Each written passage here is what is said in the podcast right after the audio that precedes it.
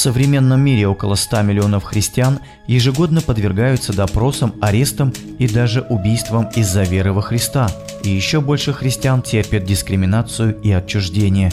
Каждый год 100 тысяч христиан погибает в религиозных конфликтах. Каждые пять минут за веру в мире гибнет один христианин.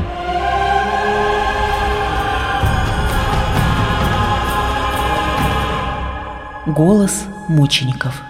Передача о верующих, подвергающихся преследованиям. Мир вам, братья и сестры! В эфире передача «Голос мучеников». Сегодня мы будем говорить о верующих, страдающих от гонений в Узбекистане –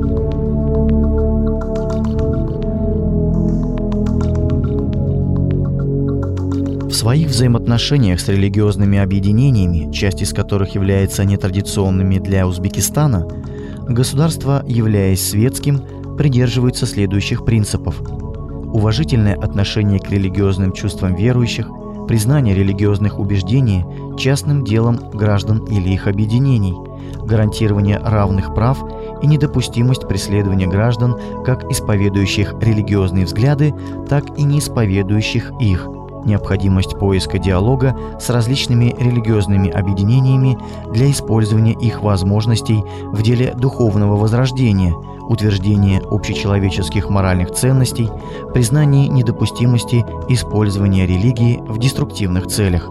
Последнее соответствует статье 18 Международного пакта о гражданских и политических правах, в которой не только закрепляет право каждого человека на свободу мысли и совести, но и говорится – Свобода исповедовать религию или убеждения подлежит лишь ограничениям, установленным законом и необходимым для охраны общественного порядка, здоровья и морали, равно как и основных прав и свобод других лиц.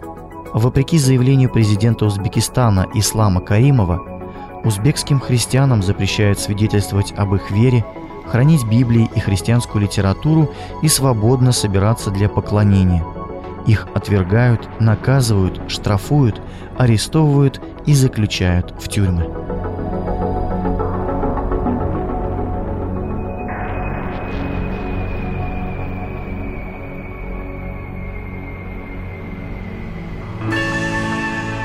В нашей передаче мы рассказываем о преследованиях, тюремном заключении и других страданиях за веру христиан во всем мире – мы переживаем боль вместе с братьями и сестрами и молимся, чтобы среди преследований они смогли выстоять для славы Божией и свидетельства окружающим.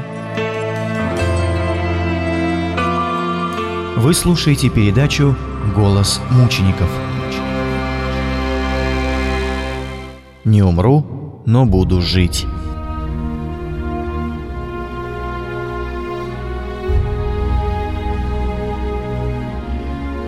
Андижан – родной город пастора Дмитрия Давида Шестакова. Наиболее исламизированный город в Ферганской долине. Именно там обрел спасение и веру в Иисуса Христа бывший спортсмен, а позже наркозависимый Шестаков, чью жизнь своей могущественной десницей Бог изменил до неузнаваемости.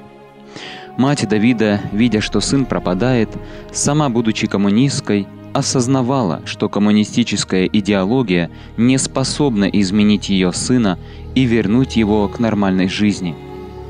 Поэтому она начала регулярно посещать церковь и просить Бога, чтобы он изменил Давида. Через полгода после встречи со Спасителем Давид взял на себя обязанности пастора церкви – тот период остро нуждающийся в руководителе.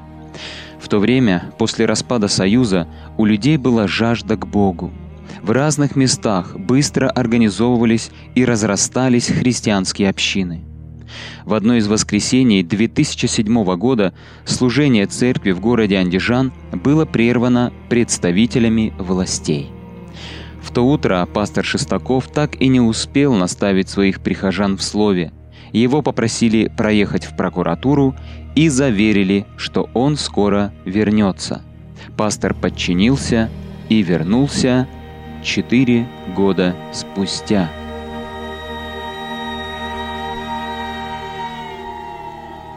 Самого же пастора Шестакова, привезя в прокуратуру, сразу же арестовали и начали допрашивать. Он не был удивлен своему аресту. Начиная с 1996 года его уже вызывали в прокуратуру и предупреждали «убери из церкви узбеков». В то время власти жестко пресекали обращение в христианство узбеков. Давид же видел нужду этого мусульманского народа во Христе и продолжал служить ему. Теперь на него было заведено уголовное дело.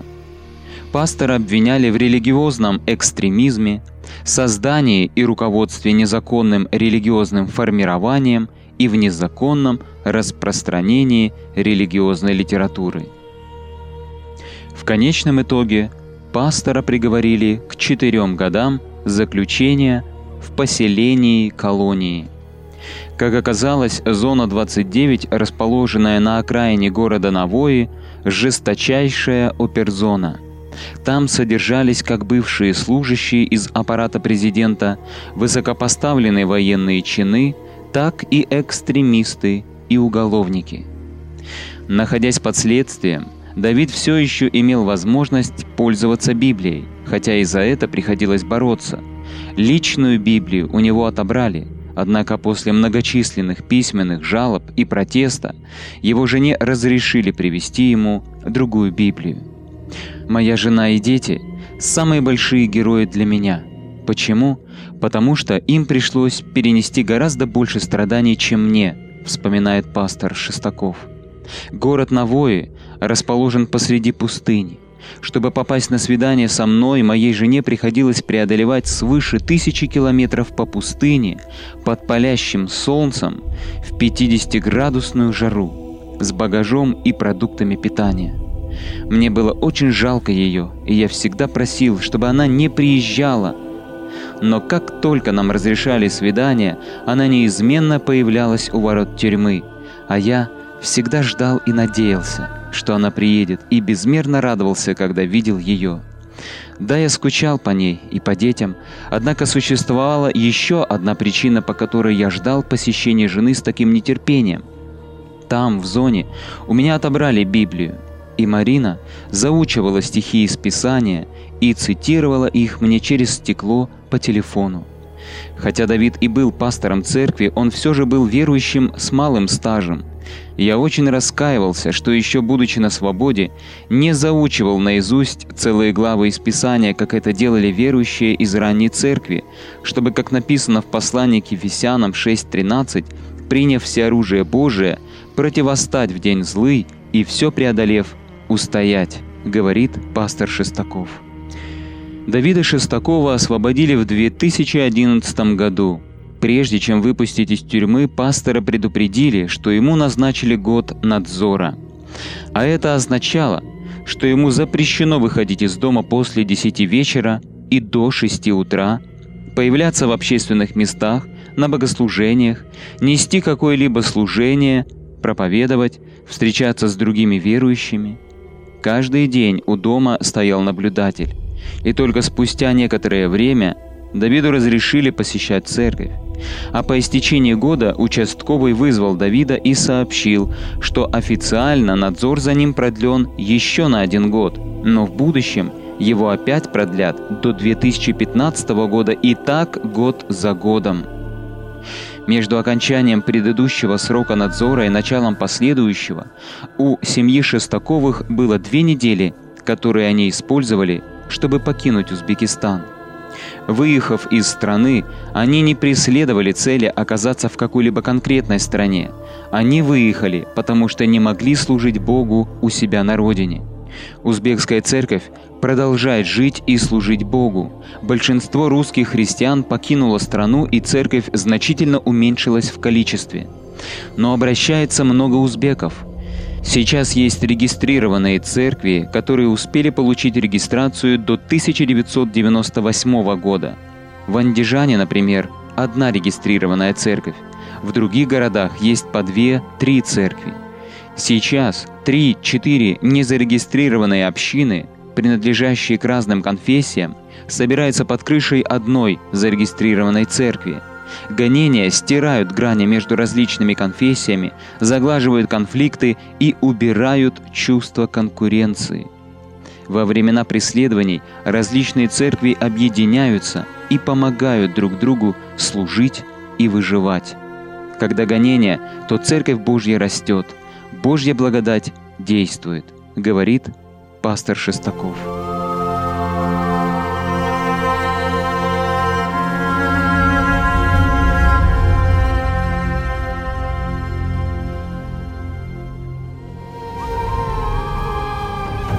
Помните тех, кто в тюрьмах. Помогайте им так, будто вы и сами находитесь вместе с ними в заключении. Помните тех, с кем плохо обращаются. Проявляйте к ним такое сочувствие, как если бы вы сами были на их месте. Вы слушаете передачу «Голос мучеников». Мы говорим о верующих, страдающих от гонений – в Узбекистане. Органы власти Узбекистана применяют грубые методы борьбы против христиан. В 2010 году в центре Узбекистана по ложному обвинению был задержан Тахар Хайдаров. Для всех очевидно, что христианин невиновен и преследуется исключительно за свою веру – в отделе милиции на 28-летнего христианина оказывалось грубое давление с тем, чтобы он отрекся от своей веры. Там его подвергали даже пыткам. Члены общины сообщили, что у него было распухшее лицо, и он едва мог идти, когда его вывели под конвоем в зал суда. В конце 2010 года его признали виновным и приговорили к 10 годам лишения свободы. 21 января 2011 года освобожденный из мест лишения свободы пастор Дмитрий Давид Шестаков выразил сотруднику «Голоса мучеников» огромную благодарность за тысячи писем ободрения, которые он получил от христиан из разных стран мира и за их многочисленные молитвы. Дмитрий Давид рассказал, что надзиратели часто спрашивали его, откуда он знает так много людей – и даже вызывали переводчика, чтобы прочитать ему письма. Ваши письма ободрили его и изменили отношение к нему администрации тюрьмы и надзирателей. Тогда скажет царь тем, которые по правую сторону его. «Приидите, благословенный Отца моего, наследуйте царство, уготованное вам от создания мира. Ибо алкал я – и вы дали мне есть.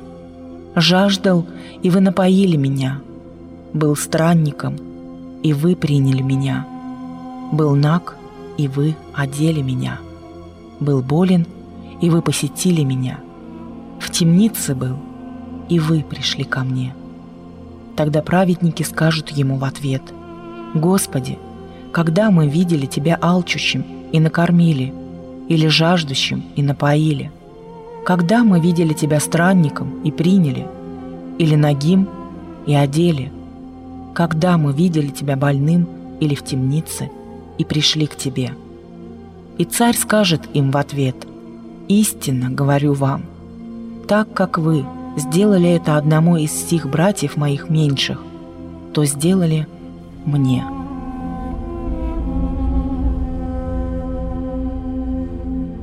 Теперь узбекский христианин Тахар Хайдаров нуждается сейчас в вашей поддержке. Присоединяйтесь в молитве заступничества за брата Хайдарова и передайте информацию о нем своей церкви и друзьям. Ваше участие станет доказательством любви и единства среди последователей Иисуса Христа по всему миру. Оно будет свидетельством как нашим заключенным братьям и сестрам и их семьям, так и представителям власти – персоналу мест лишения свободы и цензорам, читающим письма, предназначенные заключенным. Ваше участие – это напоминание преследуемым о том, что они не забыты. Нередко преследователи прибегают к тактике промывания мозгов и пытаются убедить христиан, что они брошены или что никто не знает об их страданиях. Через изоляцию и одиночество Дьявол пытается посягнуть на веру Божьих детей.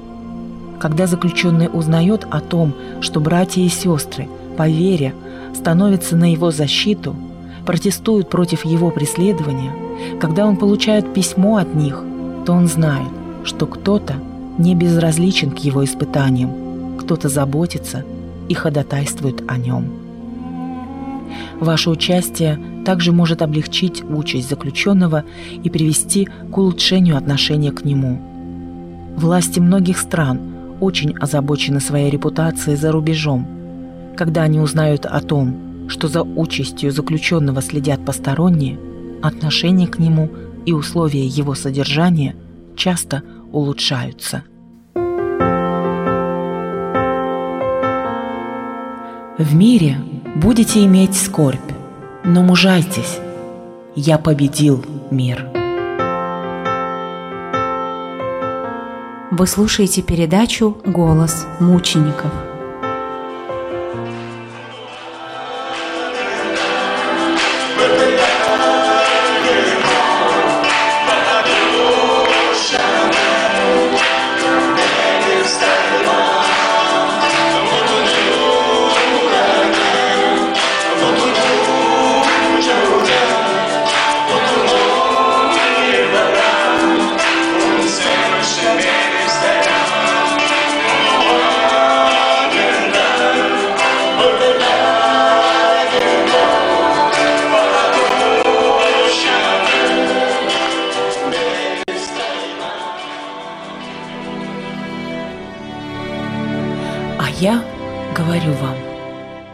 Любите врагов ваших, благословляйте проклинающих вас, благотворите ненавидящим вас.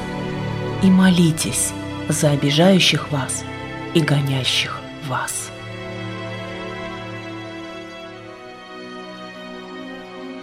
Молитесь за Узбекистан –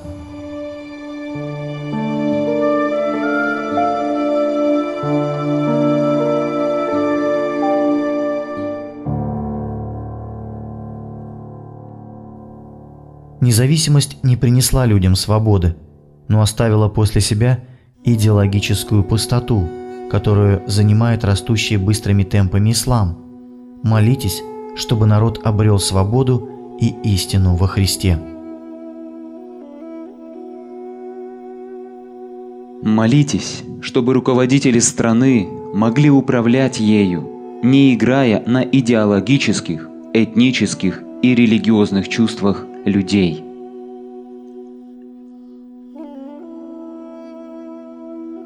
В стране растет влияние исламского фундаментализма.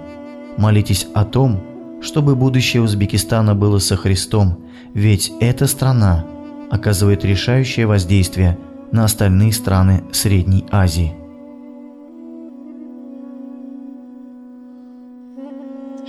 Молитесь, чтобы экологические катастрофы, как нехватка водных ресурсов, отравление химикатами почвы и воды, высыхание Аральского моря, наряду с экономическими кризисами, привлекли внимание людей ко Христу.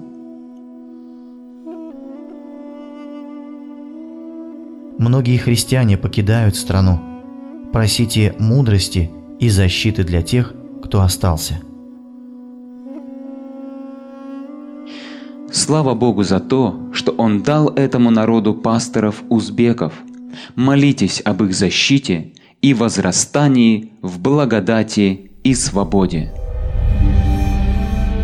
Иисус Христос знал, что ждет его последователей и заранее позаботился об их духовном укреплении. Блаженны вы, когда будут поносить вас и гнать и всячески неправедно злословить за меня. Радуйтесь и веселитесь, ибо велика ваша награда на небесах». Матфея 5, 11, 12.